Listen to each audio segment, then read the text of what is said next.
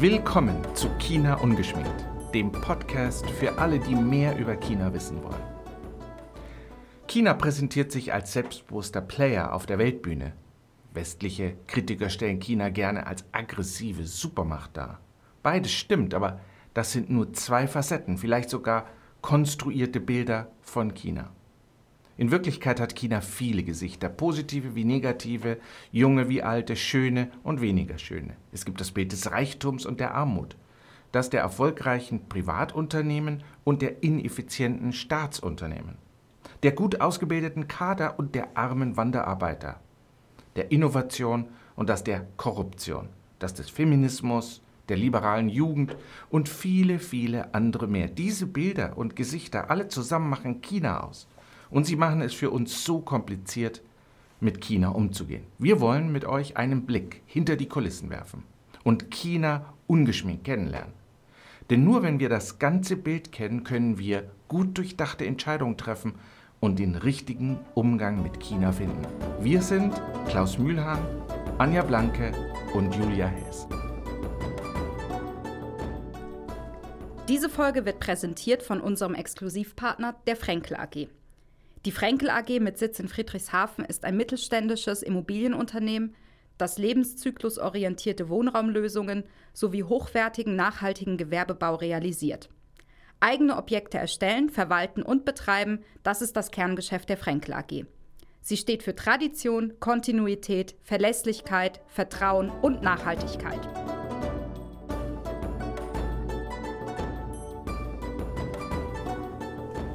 Heute sprechen Julia und ich über die Corona-Situation in China. Wir sehen uns an, wo China mit seiner Zero-Covid-Strategie aktuell steht, welche Impfstrategie das Land verfolgt, die aktuelle Situation der Lockdowns.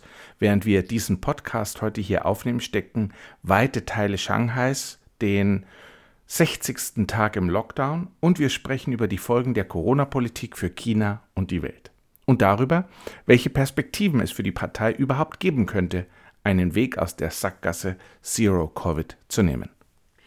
Lass uns ganz kurz rekapitulieren. Die erste Welle des Coronavirus im Januar 2020 brach in der 8 Millionen Stadt Wuhan aus. Damals ging die Stadt in einen Lockdown, der 76 Tage dauerte.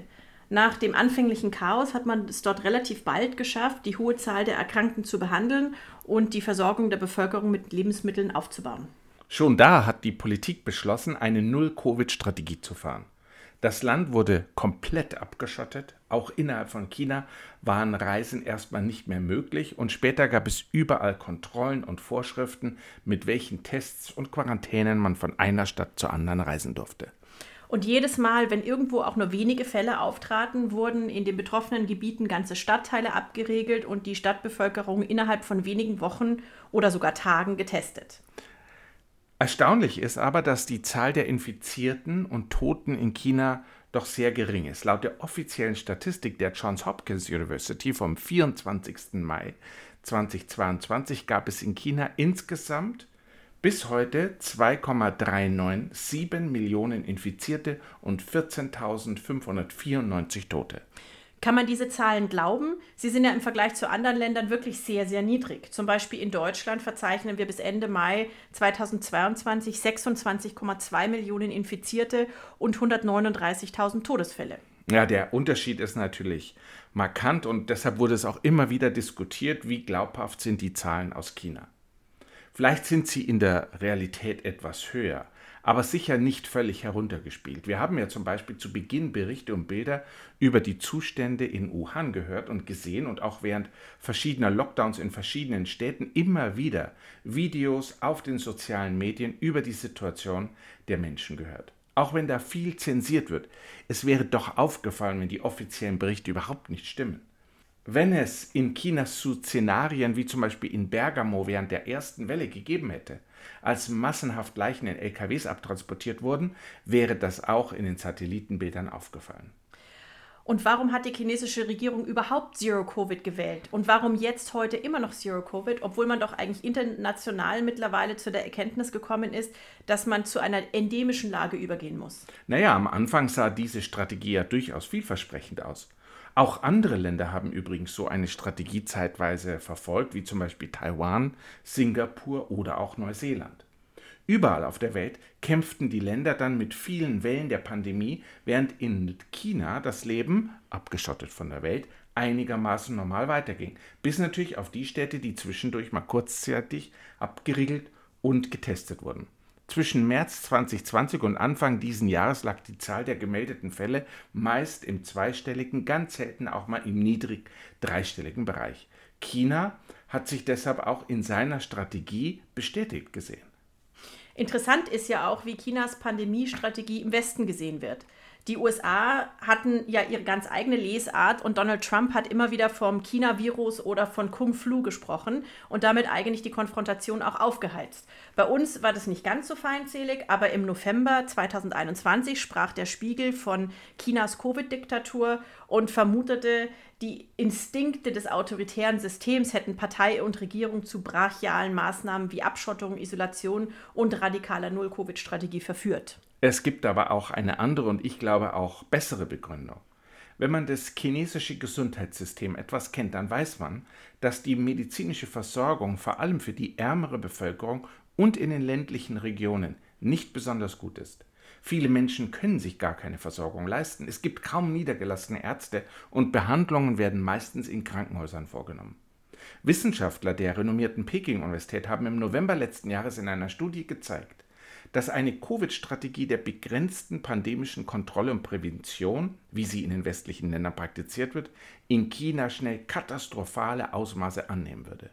Selbst unter den optimistischsten Annahmen würde die Zahl der täglich neu bestätigten Fälle angesichts der hohen Populationsdichte in China innerhalb kürzester Zeit auf Hunderttausende, wie gesagt, pro Tag anstellen, ansteigen. Und über 10.000 Fälle pro Tag mit schweren Symptomen müssten intensivmedizinisch behandelt werden. Das an vielen Orten und Städten mangelhafte medizinische System Chinas wäre, das finde ich, äh, ist fraglos der Fall, in kürzester Zeit überlastet. Das erklärt dann ja auch, warum jeder Ausbruch sofort mit solch drakonischen Maßnahmen bekämpft wurde. Mit dem Ausbruch der Omikron-Variante haben sich die Vorzeichen äh, dann aber auch ähm, dramatisch geändert. Im Februar 2022 kam es in Hongkong zu einem heftigen Ausbruch. Laut Hongkonger Quellen wurde Omikron angeblich durch eine internationale Flugcrew eingeschleppt, die sich nicht an die Quarantänebestimmungen gehalten hatte. Und aufgrund der beengten Wohnverhältnisse in Hongkong ist die Isolation von Kranken kaum möglich. In den Medien zirkulierten dann Bilder von Patienten, die auf den Straßen in Krankenhausbetten untergebracht werden mussten.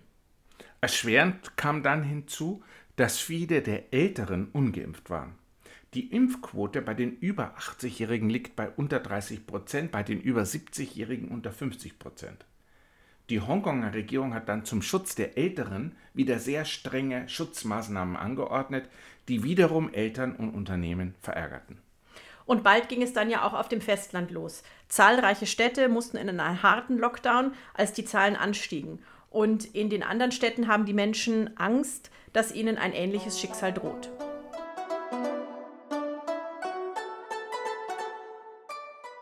Bevor wir jetzt weiter über den Shanghai-Lockdown und die Auswirkungen sprechen, würde ich gerne noch mal kurz auf das Verhalten der Partei und die Kommunikation mit der Bevölkerung eingehen. Wie stellt sich das dar?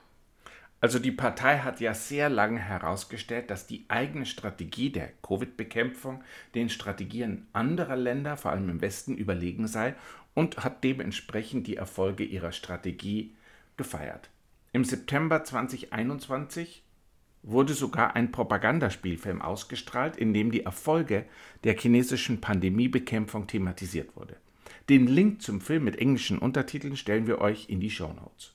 Und selbstverständlich seien alle Fälle immer irgendwie aus dem Ausland gekommen.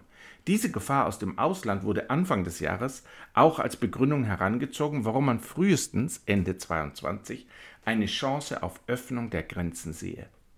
Dass das zufällig auch nach dem 20. Parteitag ist, auf dem Xi Jinping sich für eine dritte Amtszeit bestätigen lassen will, passt ja dann auch ganz gut. Gleichzeitig war die Nervosität vor den Olympischen Spielen und dem chinesischen Neujahr, der klassischen Reisezeit der Chinesen, auch sehr hoch. Viele lokale Kader hatten Sorge, dass es in ihrem Stadtgebiet zu Ausbrüchen kommen könnte und sie erinnerten sich nur zu gut an die strengen Zurechtweisungen aus Peking und die Entlassungen von hohen Regierungsleuten in Wuhan aufgrund von Verzögerungen und Untätigkeit im Jahr 2020. Deshalb kam es bei lokalen Ausbrüchen immer wieder zum anderen Extrem. Aktivismus, Massenmobilisierung und Maßnahmen, bei denen keine Mühen gescheut wurden, um Null Covid zu gewährleisten.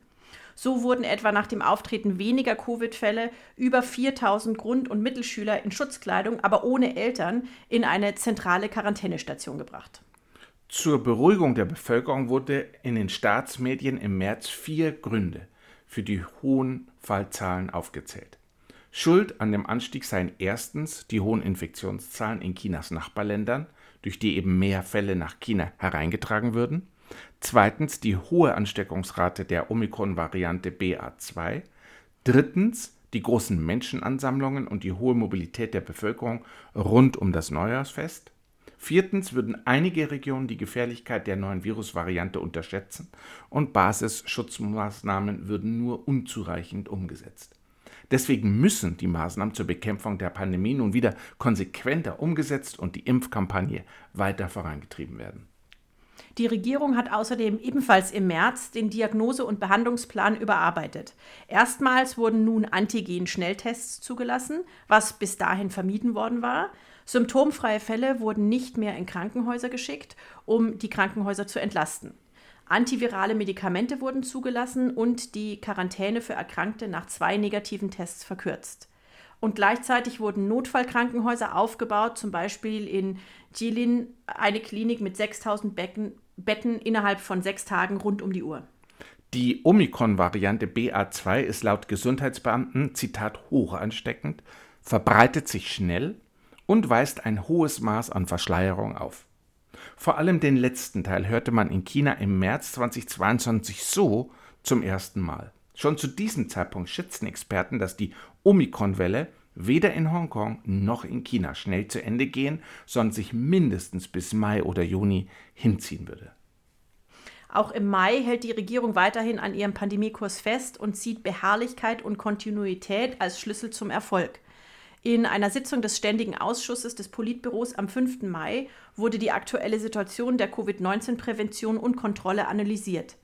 Die Mitglieder betonten, dass Parteiausschüsse und Regierungen auf allen Ebenen das Vertrauen stärken, Verständnis für die Komplexität und Beschwerlichkeit des Kampfes gegen die Endemie vertiefen, die Entscheidungsfindung und den Einsatz des Zentralkomitees der Partei entschlossen umsetzen, den Geist des Kampfes umfassend vorantreiben, die Barrieren der Epidemieprävention und Kontrolle entschlossen stärken und die hart erkämpften Errungenschaften der Epidemieprävention und Kontrolle nachhaltig konsolidieren sollten.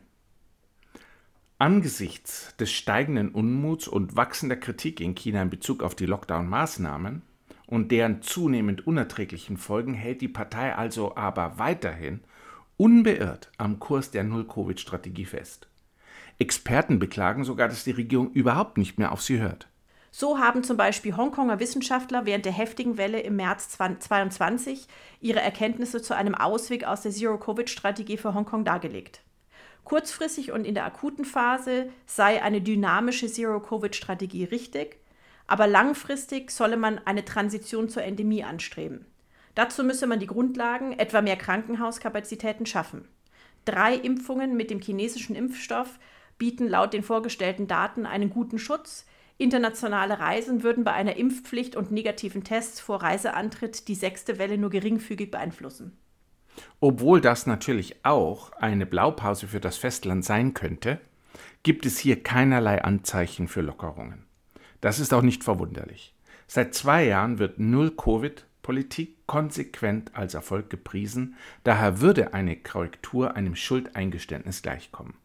Man hat allerdings schon den Eindruck, dass die ursprünglich vernunftgetriebene Strategie jetzt zunehmend zu einer ideologisch getriebenen Strategie wurde. Alles scheint auf einen Showdown im Herbst hinauszulaufen. Lass uns jetzt einmal über die Impfstrategie von China sprechen. China hat ja von Anfang an auf die Entwicklung eigener Impfstoffe gesetzt. Das sind aber keine mRNA-Impfstoffe darunter. Lange wollte China auch keine Daten über die Wirksamkeit seiner Impfstoffe offenlegen. Erst Ende März 2022 stellten Mediziner der University of Hong Kong Daten zu den chinesischen Impfstoffen vor. Demnach bieten drei Impfungen mit dem chinesischen Impfstoff einen guten Schutz. Wir haben das ja schon mal erwähnt. Das große Problem ist, die meisten älteren Chinesen sind nicht dreimal geimpft. Obwohl in den Staatsmedien häufige Berichte über die Impfskepsis in den westlichen Ländern zu finden waren und die Chinesen das angeblich auch überhaupt nicht nachvollziehen konnten, haben sich viele von ihnen doch auch nicht voll immunisieren lassen. Es heißt zwar, dass etwas über 88 Prozent der chinesischen Bevölkerung geimpft sei, aber anscheinend eben viele nur einmal. Das ist teilweise auch eine Folge der chinesischen Impfstrategie. Anders als etwa in Deutschland hat man in China zuerst die jüngere Bevölkerung geimpft, damit die Wirtschaft weiterläuft.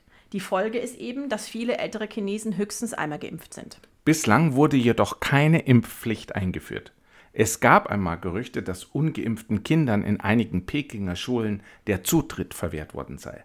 Das war aber laut den Staatsmedien eben nur ein Gerücht. Die Impfung von Schulkindern basiere auf Freiwilligkeit und nicht auf Zwang. Insgesamt sei die Impfquote unter den Schülerinnen und Schülern jedoch sehr hoch, sodass ohnehin nur ganz wenige Kinder betroffen seien. Ungeimpfte Kinder dürfen regulär am Unterricht teilnehmen, wenn sie sich zweimal wöchentlich testen lassen. Aber warum gibt es deiner Meinung nach keine Impfpflicht? Gerade in einem Staat wie China wäre das doch ein leichtes und wäre ja irgendwie auch zu erwarten. Ja, das würde man glauben, aber wir dürfen nicht vergessen, dass die chinesischen Impfstoffe nicht besonders gut sind. Offenbar hat die chinesische Regierung Sorge, dass ihre Bürger trotz Impfstoff nicht besonders gut geschützt wären. Vermutlich kann sie es einfach nicht riskieren, dass zu viele alte Menschen trotz Impfpflicht dann erkranken und möglicherweise versterben. Außerdem hat die Partei Angst, dass die Überlegenheit westlicher Impfstoffe zu einem Teil der öffentlichen Debatte in China wird. Und dann gibt es noch einen Grund. Viele Chinesen haben Skepsis gegenüber Medikamenten und Impfstoffen, die in China hergestellt werden. Es gibt Bedenken hinsichtlich Sicherheit und möglichen Nebenwirkungen. Gerade im Gesundheitsbereich glaubt die Bevölkerung den Versicherungen der eigenen Regierung nicht. China tut sich ja auch sehr schwer damit, westliche Impfstoffe zuzulassen, obwohl es mehrere Studien dazu gab, dass eine Kreuzimpfung eines mRNA-Impfstoffs auf die chinesische Grundimpfung einen sehr guten Schutz bieten würde. Jetzt wurden zwar gerade Medikamente zur Behandlung von Covid zugelassen, aber eben immer noch keine Impfstoffe.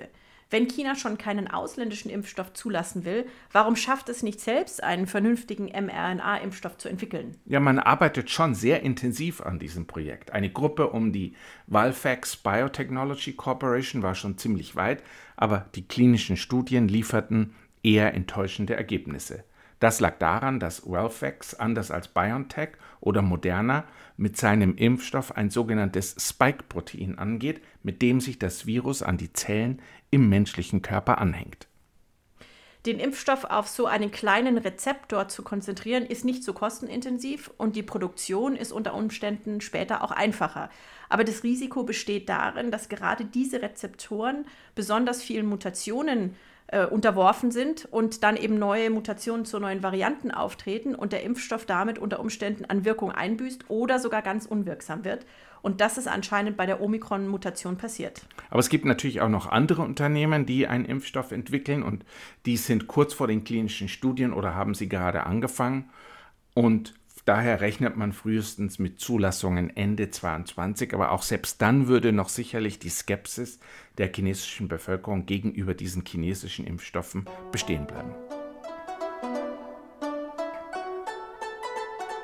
Sprechen wir mal über die Lockdowns. Die sind in China ja sehr rigoros. Es gab immer mal wieder Lockdowns von Nachbarschaften und Bezirken, aber erst seit Anfang des Jahres dann den kompletten Lockdown ganzer Millionenstädte.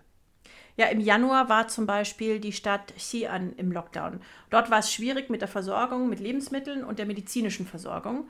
Es gab Berichte darüber, dass eine Frau ihr Kind allein zur Welt bringen musste. Ältere Menschen sollen in ihren Wohnungen verstorben sein. Im März kündigte sich dann an, dass auch Shanghai wegen einer Häufung von Fällen in einen harten Lockdown musste. Seitdem sind über 60 Tage vergangen. Es gab Ende Mai erste Lockerungen, was dazu führte, dass gleich Massen von Menschen an den Bahnhöfen anstanden und in ihre Heimat fahren wollten. Viele von ihnen hatten seit Wochen keinen Lohn erhalten und waren arbeitslos geworden. Mindestens 20.000 Restaurants der Stadt sind seit Beginn des Lockdowns geschlossen. Und es gab sogar Menschen, die Hunger leiden mussten. Und anders als bei uns gibt es für Unternehmen und Angestellte ja keinerlei Kompensation oder Sozialleistungen. Nun äh, gab es in Shanghai zwischen Ende März und Ende Mai um die 1000 bis 2000 Fälle pro Tag. Die höchste Zahl waren einmal 4000 Fälle. Insgesamt sind in der Millionenstadt seit Beginn der Pandemie knapp 63.000 Fälle registriert worden. Die Mehrheit der Bewohner ist geimpft. Experten in Shanghai und ein Großteil der Öffentlichkeit wissen natürlich, dass der Verlauf der durch Omikron verursachten Infektionen für Geimpfte mild ist. Und äh, trotzdem konnte man immer wieder sehen, dass die Maßnahmen nochmal und nochmal verschärft wurden. Es wurden zum Beispiel nochmal zusätzliche Zäune um bestimmte Quartiere errichtet. Wie hat die Bevölkerung darauf reagiert? Ja, das ist interessant. In Wuhan im Jahr 2020 gab es nur relativ geringen Protest gegen den Lockdown. Aber die Shanghaier haben sich wesentlich kritischer geäußert und die Missstände angeprangert. Vor allem zu Beginn hat die Versorgung mit Lebensmitteln, etwa mit frischem Gemüse, überhaupt nicht funktioniert. Und sowas findet man in China ganz schlimm, weil immer alles auf frisch bezogen werden soll. Viele gehen täglich einkaufen. In den sozialen Medien waren Videos zu sehen, wo in weiße Anzüge gekleidete Polizisten, man weiß es nicht ganz genau, wir haben nämlich nur ein Emblem der Polizei auf ihren Anzügen gesehen, aber niemals hat irgendjemand die Dienstmarken gezeigt.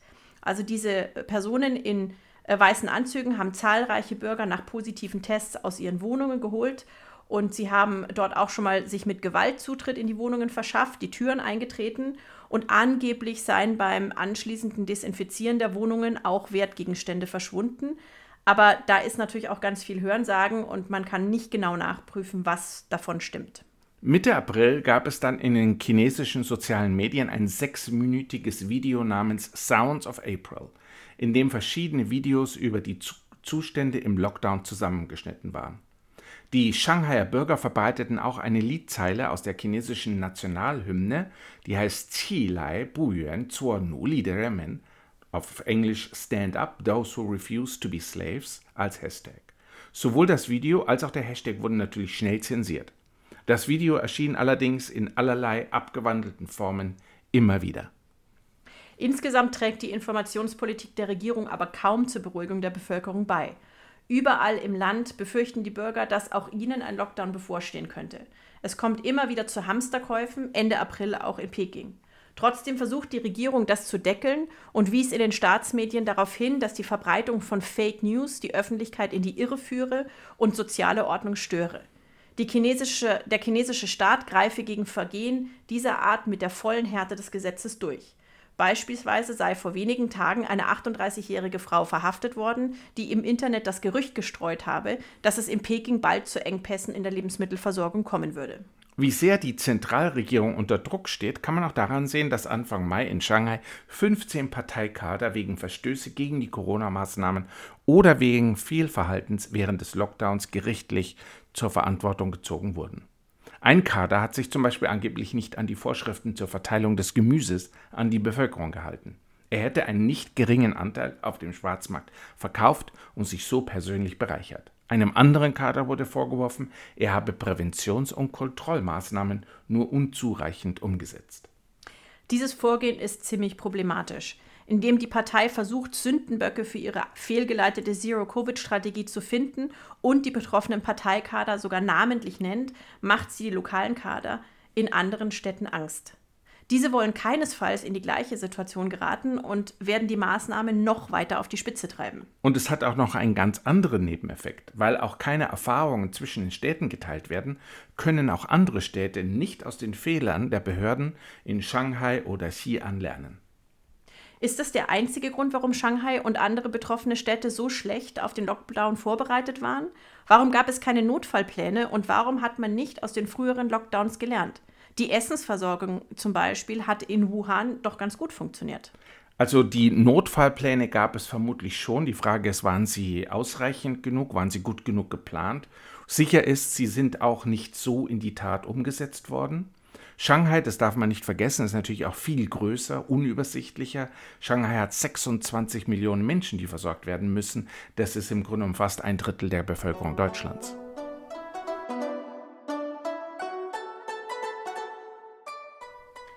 sprechen wir über die Folgen der Pandemie für China. Wie sieht es mit den gesundheitlichen Folgen aus? Wie auch in westlichen Ländern rechnen die Experten in China mit noch jahrelangen psychischen Folgen des Lockdowns in Shanghai.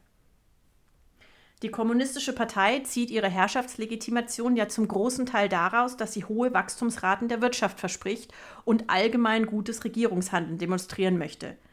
Und bisher hat sie das ja auch meistens erreicht. Wie sah das seit Beginn der Pandemie aus? Also schon seit 2014 waren die Wachstumsraten ja nicht mehr so ganz so groß wie in den Jahrzehnten davor, aber lag immer noch bei rund 7 Prozent. In 2020, als die Pandemie in China direkt im Januar losging, war das Wirtschaftswachstum bei 2,24 Prozent. 2021 lag es dann bei 8,08 Prozent, also quasi wieder wie in einem normalen Jahr. Und es war ja auch so, dass innerhalb von China die Wirtschaft wieder richtig gut lief. Allerdings gab es letztes Jahr ja ziemliche Unruhe im Immobiliensektor, der in China einen sehr großen Anteil an der Gesamtwirtschaft hat. Man sagt so bis zu 30 Prozent. Schon 2020 wurden neue Regeln für Immobilienentwickler eingeführt, nach denen die Unternehmen sich nicht mehr so hoch verschulden durften. Und im letzten Sommer haben diese Richtlinien dann erstmals dazu geführt, dass einer der größten Immobilienentwickler, die Evergrande Group, seine Kreditverpflichtungen nicht mehr bedienen konnte. Und mittlerweile sind auch eigentlich recht solide aufgestellte Firmen in der Immobilienbranche davon betroffen. Wir haben dazu im letzten Sommer schon mal eine Folge in diesem Podcast gemacht und wollen bald nochmal ein Update bringen, weil sich da wirklich auch sehr, sehr viel getan hat. Und gleichzeitig gab es auch eine Regulierungswelle in einem anderen wichtigen Sektor, nämlich der Tech-Branche. Auch da gab es Einschnitte. Die Regierung hat zwar gerade angekündigt, dass sie das Wachstum der Branche fördern möchte, aber sie möchte auf jeden Fall weiterhin die Kontrolle behalten. Die Regierung hatte Anfang des Jahres angekündigt, dass für 2022 ein Wirtschaftswachstum von 5,5 Prozent angestrebt wird. Im ersten Quartal, also noch vor dem großen Shanghai-Lockdown, lag das Wachstum bei 4,8 Prozent. Hältst du das angestrebte Wachstum noch für erreichbar? Und wenn nein, was sind die politischen Konsequenzen? Also China tut sich schwer mit Konjunkturpaketen zur Ankurbelung des Wachstums, weil der private Konsum in China nur etwa 45 Prozent der Wirtschaftsleistung ausmacht. 55 Prozent sind Exporte. Man müsste also eigentlich dauerhaft den privaten Konsum steigern, aber das geht nur, wenn man Maßnahmen zur Steigerung der Nachfrage auflegt. In China verleibt sich ja die Zentralregierung den Löwenanteil der Steuereinnahmen ein die Lokalregierungen müssen sich aus den Landverkäufen und ähnlichen ähm, Einnahmen finanzieren. Traditionell stimulieren die Lokalregierungen die Wirtschaft deshalb durch große Infrastrukturprojekte, bei denen sie Aufträge an Unternehmen vergeben. Das zementiert natürlich auch irgendwo ihre Machtstellung. Aktuell stehen die Lokalregierungen finanziell schlechter, weil die Zentralregierung den Immobiliensektor stark reguliert hat und weil die Bevölkerung nach dem Schock auf dem Immobiliensektor nicht mehr investieren will. Die Sparquoten sind wieder sehr, sehr hoch. Also die Zentralregierung müsste eigentlich den Lokalregierungen Gelder zur Verfügung stellen und diese wiederum müssten dieses Geld über Transfers an die Bevölkerung weitergeben, um den privaten Konsum zu erhöhen. Beide tun sich damit aber extrem schwer, denn letztlich würde das eine Machtverschiebung von der Zentralregierung hin zu den Lokalregierungen und von dort zur Bevölkerung geben. Und das will natürlich eigentlich niemand in der Partei. Die Corona-Pandemie führt also zu erheblichen Herausforderungen, die das gesamte wirtschaftliche und politische System einer großen Belastungsprobe aussetzen. Bei uns ist ja die Inflation aktuell ein riesiges Thema. Die Inflationsrate in China wurde für 2021 mit 0,8 Prozent angegeben und für 2022 rechnet man mit etwa 2 Prozent. Bei uns gab es ja auch sehr geringe Inflationsraten in 2020 und mindestens noch bis Mitte 2021. Aber als wieder eine gewisse Normalisierung eingetreten ist, stiegen die Preise schnell an. Wie schätzt du das für China ein? Da hat die Regierung ein ziemlich großes Problem. Wir wissen natürlich nicht, wie sich die Inflation entwickelt, aber es könnte schon sein, dass die ansteigt. Und ähm, die Regierung hat ja ihr Ziel Wohlstand für alle. Und das bedeutet, sie kann eigentlich keine hohe Inflation wollen. Jetzt steht sie vor der Herausforderung, die Wirtschaft wieder zum Laufen zu bringen und gleichzeitig die Inflation niedrig zu halten. Letztes Jahr hat die Regierung die Kreditvergabe für Immobilieninvestments erschwert, um weitere Preissteigerungen in der Immobilienbranche zu verhindern auf dem Immobilienmarkt. Und äh, das musste sie jetzt dieses Jahr wieder lockern. Ähm, aber das wird natürlich die Preise jetzt auch wieder steigen lassen. China hat seit Beginn der Pandemie aus den gerade schon angesprochenen Gründen kein Konjunkturpaket aufgelegt. Aber welche Konsequenzen hat das eigentlich? Ja, viele Menschen wurden arbeitslos oder waren wochenlang ohne Lohn. Und wir haben ja auch schon gesagt, Sozialleistung gibt es kaum bis gar nicht.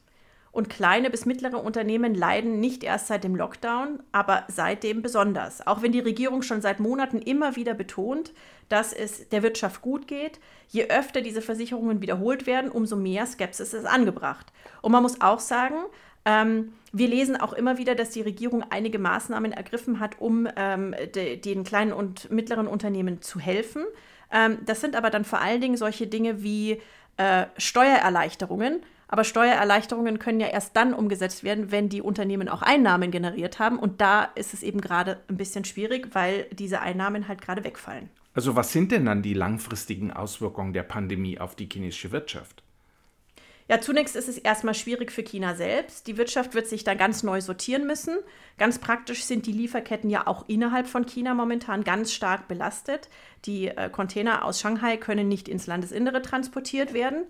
Wir haben im Frühjahr Karten gesehen, auf denen mindestens 800 Schiffe vor dem Hafen von Shanghai gewartet haben, um ihre Fracht loszuwerden. Aber aufgrund des Lockdowns konnten die Lastwagenfahrer gar nicht in die Stadt einfahren und die Container eben dann verteilen.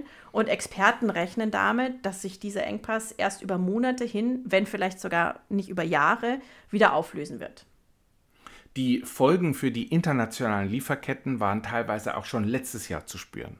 Viele südostasiatische Länder haben in den letzten Jahren den chinesischen Markt als ihren besten Absatzmarkt entwickelt. Obstbauern aus den umliegenden Ländern verkaufen zum Beispiel ihr Obst nach China. Mit den strengen Einreisebestimmungen wurde das ohnehin schwierig und als dann bei einer Kontrolle angeblich Coronaviren auf Früchten gefunden wurde, durfte gar nichts mehr importiert werden und die Früchte verrotten in den Lastwägen oder sogar auf den Feldern in Südostasien. Da die Felder zwar günstig für einen Transport nach China liegen, aber nicht in andere Länder, mussten viele Obstbauern ihre Enten einfach vernichten. Wie könnte die Partei einen Weg aus der Sackgasse Zero Covid finden? Noch im Februar haben internationale und chinesische Medien teilweise berichtet, dass die Alternative Zero Covid trotz aller Einreisebeschränkungen und Belastungen für die Wirtschaft, für Reisen, fürs Studieren und insgesamt für die Welt immer noch besser ist als die Alternative, in der China aufgrund von sehr hohen Infektionszahlen vollständig zum Erliegen kommt. Das war vor dem Lockdown in Shanghai. Jetzt haben wir sehr strenge Lockdowns trotz verhältnismäßig geringer Zahlen. Wir haben eine massive Störung der internationalen Lieferketten und wir wissen gar nicht, ob es trotz aller Lockdowns innerhalb des Landes nicht doch zu ganz heftigen Ausbrüchen kommen wird. Wie schätzt du diese Lage ein? Ja, eins ist relativ eindeutig. Eine Öffnung ist nicht in Sicht und vermutlich ist die Pandemie in China auch noch lange nicht zu Ende. Viele Wanderarbeiter sind vor dem Lockdown in Shanghai noch aufs Land zu ihren Familien gefahren. Und es ist nicht sicher, ob sie das Virus schon mit dorthin genommen haben. In Shanghai ist die Versorgung und Kontrolle der Pandemie auch noch relativ einfach zu bewerkstelligen, aber in den Dörfern im Hinterland ist es ja noch viel schwieriger. Dort sind kaum Testkapazitäten vorhanden, nur wenige Krankenhäuser zur medizinischen Versorgung und die Menschen wollen natürlich auch zu den besseren Krankenhäusern so, dass man dort schon fürchtet, dass das Virus dort eingeschleppt werden könnte. Insgesamt muss man sich vor Augen halten, dass sich bislang nur ein ganz kleiner Bruchteil der chinesischen Bevölkerung infiziert hat. In Kombination mit der relativ niedrigen Impfquote heißt das, dass hunderte Millionen von Chinesen keine ausreichende Immunität aufweisen. Im jetzigen Tempo würde es viele Jahre dauern, bis China so weit immunisiert wäre, dass das Land wieder öffnen könnte. Also, das ist ja sehr düstere Aussichten. Was hat denn das für politische Folgen? Kann die Pandemie für Xi Jinping etwa gefährlich werden? Wenn sich auch Widerstand innerhalb der Partei bildet, dann kann das extrem gefährlich für ihn werden. Seine Macht war vermutlich noch nie so gefährdet wie heute. Wenn er jetzt keine kluge Strategie entwickelt, ist möglicherweise sogar seine dritte Amtszeit gefährdet. In den letzten Jahren hat er es geschafft, parteiinterne Gegner in Bedrängnis zu bringen. Das heißt aber nicht zwingend, dass es diese Leute nicht mehr gibt und es ausgeschlossen werden kann, dass sich Widerstand regt. Natürlich bewegen wir uns hier komplett im Reich der Spekulation, weil sehr wenig nach außen dringt. Aber dennoch sollte dieses Szenario nicht ausgeschlossen werden. Was passiert eigentlich, wenn das Wirtschaftswachstum weit hinter den Ankündigungen zurückbleibt? Chinas Ministerpräsident Li Keqiang hat bereits eindringlich vor schwerwiegenden Folgen gewarnt, wenn die Behörden nicht entschlossen gegen einen weiteren Konjunktureinbruch vorgingen. Eine Kontraktion der Wirtschaft im zweiten Quartal müsse unter allen Umständen vermieden werden, das hat er ganz offen gesagt.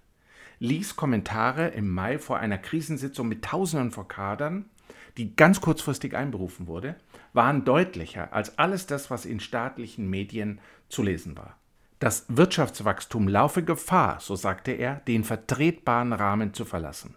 China werde einen enormen Preis zahlen, das sagt er wörtlich, wenn die Wirtschaft nicht mit einer bestimmten Geschwindigkeit weiter wachsen könne.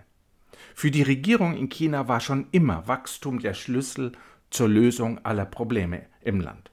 Vor allem aber der Schaffung von Arbeitsplätzen, der Sicherung des Lebensunterhalts der Menschen und jetzt eben auch der Eindämmung von Corona. Und auf was müssen sich deutsche Unternehmen einstellen? Also insgesamt trüben sich die Aussichten für die chinesische Wirtschaft doch jetzt sehr deutlich ein. Viele Ökonomen sehen das Wachstumsziel der chinesischen Regierung von rund 5,5 Prozent zunehmend außer Reichweite. Wir haben ja schon mal kurz drüber gesprochen. Die Null-Covid-Strategie mit Lockdowns und anderen Restriktionen hat die Wirtschaftstätigkeit in wichtigen Zentren wie Shanghai praktisch komplett zum Erliegen gebracht und jetzt gerade heute, wo wir hier sprechen, findet ja was Ähnliches in Peking statt.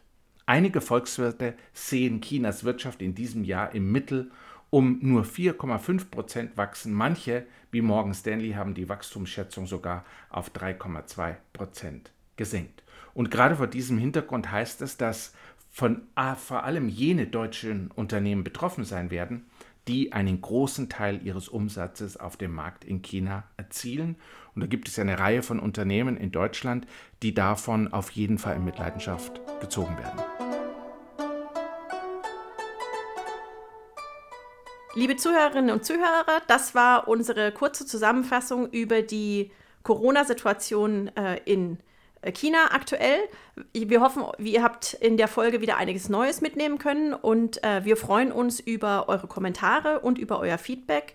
Ähm, ihr wisst ja, dass ihr uns auf den verschiedenen Podcast-Plattformen äh, auch Bewertungen hinterlassen könnt. Da würden wir uns natürlich sehr freuen. Und äh, eure Kommentare, Anregungen, Feedback, Themenvorschläge für weitere Folgen könnt ihr uns gerne an china-ungeschminkt.zu.de schicken.